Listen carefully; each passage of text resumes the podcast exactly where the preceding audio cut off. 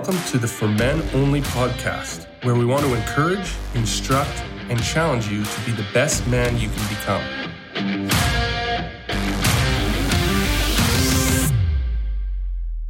Hello, guys. Welcome to another For Men Only. And my name's Pastor Brent, and I'm excited to be your podcaster today. Um, I'm always so glad to help um, all the men that may listen to this um, become the best man that they can be. And so we believe that we are called to help you do that. And we want to help you by instructing you and by challenging you and by teaching you, you know, how you can become the best man. And it's not easy, um, but we can become better men. I know I'm a better man than I was many years ago. And I'm so thankful for God for helping me get to at least to this place and for what he's going to do in the future. And so today we want to talk about um, being called to overcome, being called to overcome in life. And the word overcome is used in the Bible, and the word actually means to prevail, to prevail or to conquer over. And you know, I don't know about you guys, but I remember as a kid, you know, just growing up, um, always wanting to succeed, always wanting to win. You know, whether it was my brothers, you know, in games or wrestling or you know whatever we were doing, we were always competing. And whether it was our schoolmates or whatever, we always wanted to win. You know, we're born with a with a desire to win. We're born with a desire to overcome. You know, we're not called to lose. We're not cause we're not called to be conquered. We're called to conquer. Nobody likes losing. Nobody likes failing. None of us. And so God has called us to win and not to lose. You know, I remember getting ribbons in school. Can you guys remember the ribbons? They were what? Red, blue, and white or something like that. First, second, and third. I might have that wrong. I don't know if there was a green one or not. I just I don't remember. But I know that nobody wanted to be second. Nobody wanted to be third. And of course, everybody wanted to be first, but no one, and I mean nobody, didn't want to get like wanted to get no ribbon at all. And so even as a young person, we start out life realizing and understanding that we want to prevail.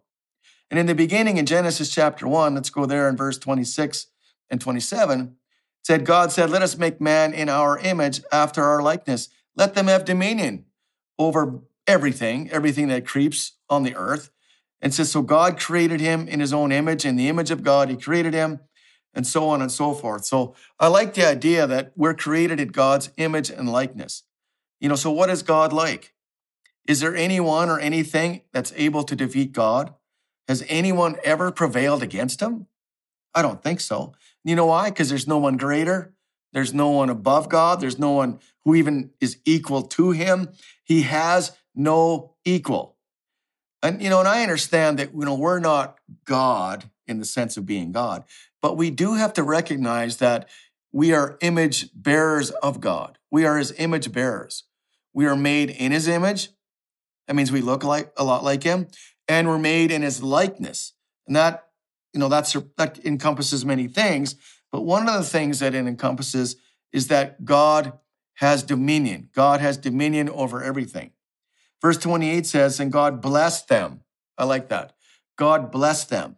You know, and I looked up that word because blessed, if you say, I bless you, I mean, it's kind of a generic word. It could mean anything. So I think there's meanings. We can't just say, well, be blessed. Because what, what does that mean, you know, specifically? And specifically, it means to be empowered or filled with strength. So God empowered and filled with strength Adam and Eve, the ability to rule and have dominion over everything. And then he says to them, be fruitful, multiply, fill the earth, and I like this word, subdue it. Subdue it. Wow. And it says, have dominion over the fish and the birds and every living thing that moves. And I really believe that's not just natural living things, but spiritual living things that move or creep upon this world and this earth. And so we are called to subdue things. We are called to have dominion over. You know, we are called to be strong. And I, and I, I believe that God has given us the ability and the power, you know, to have dominion. You know, what does that mean? God says, have dominion over everything. Well, that word dominion means to tread upon. Not know about you, but if I was going to tread upon something, that means that they're lower than me, they're on the ground, I got my foot on their neck, you know, I'm treading upon them. You know, when someone treads treads on something else, it is to prevail over them. It is to, to conquer them. It is to overcome their, overcome them. Now we're not called to fight with one another here and, you know, in a, in a natural wrestling match, you know, and just put our feet on the necks of our brothers and sisters. But we are to overcome, you know, things in our lives that don't belong there. You know, we have to have a mentality. We have to have the right attitude. And we must start allowing this attitude into our lives that we are not meant to be subdued or conquered. We are the subduers. We are the overcomers. We are the conquerors.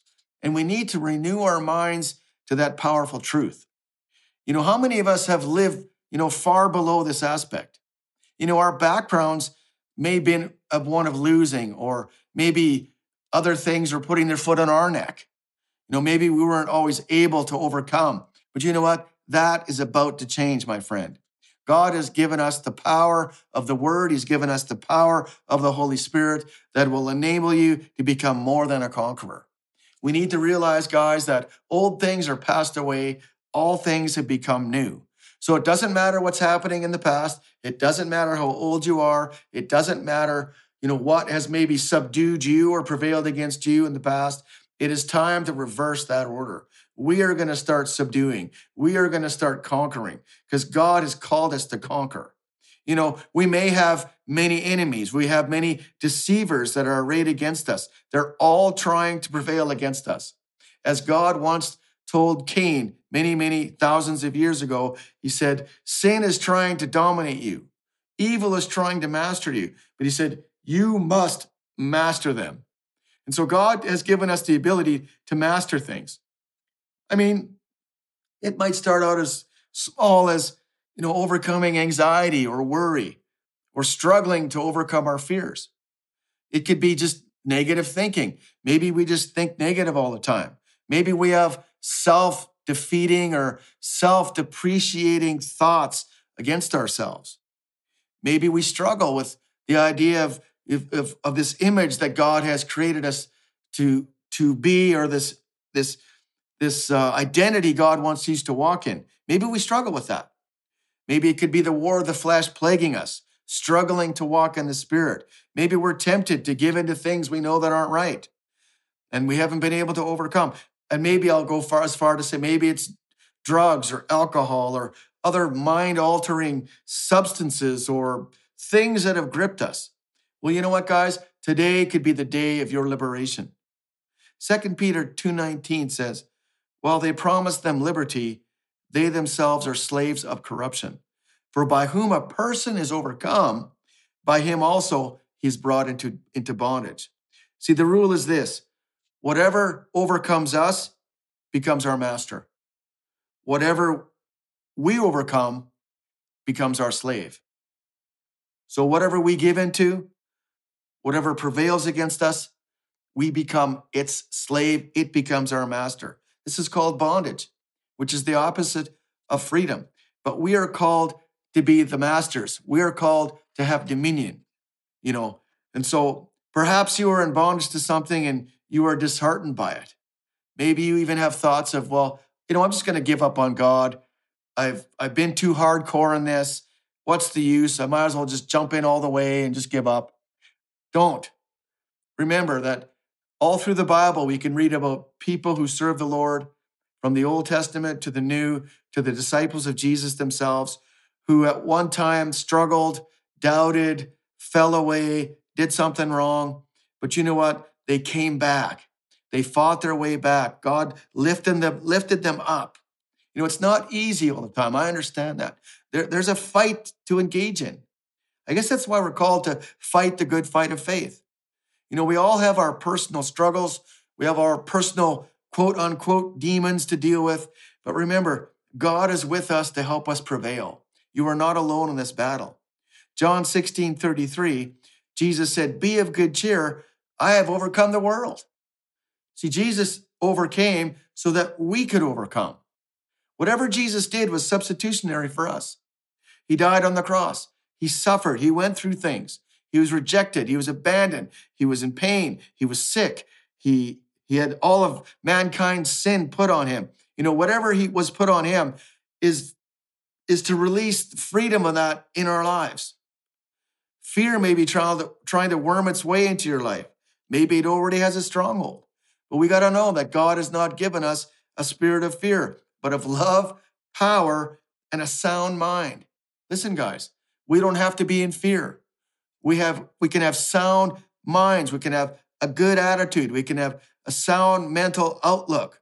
We can see things correctly. We have authority to cast out fear in the name of Jesus. Man, you don't need to allow fear to have a hold in your life. So don't give in to fear. Don't let it influence your decisions.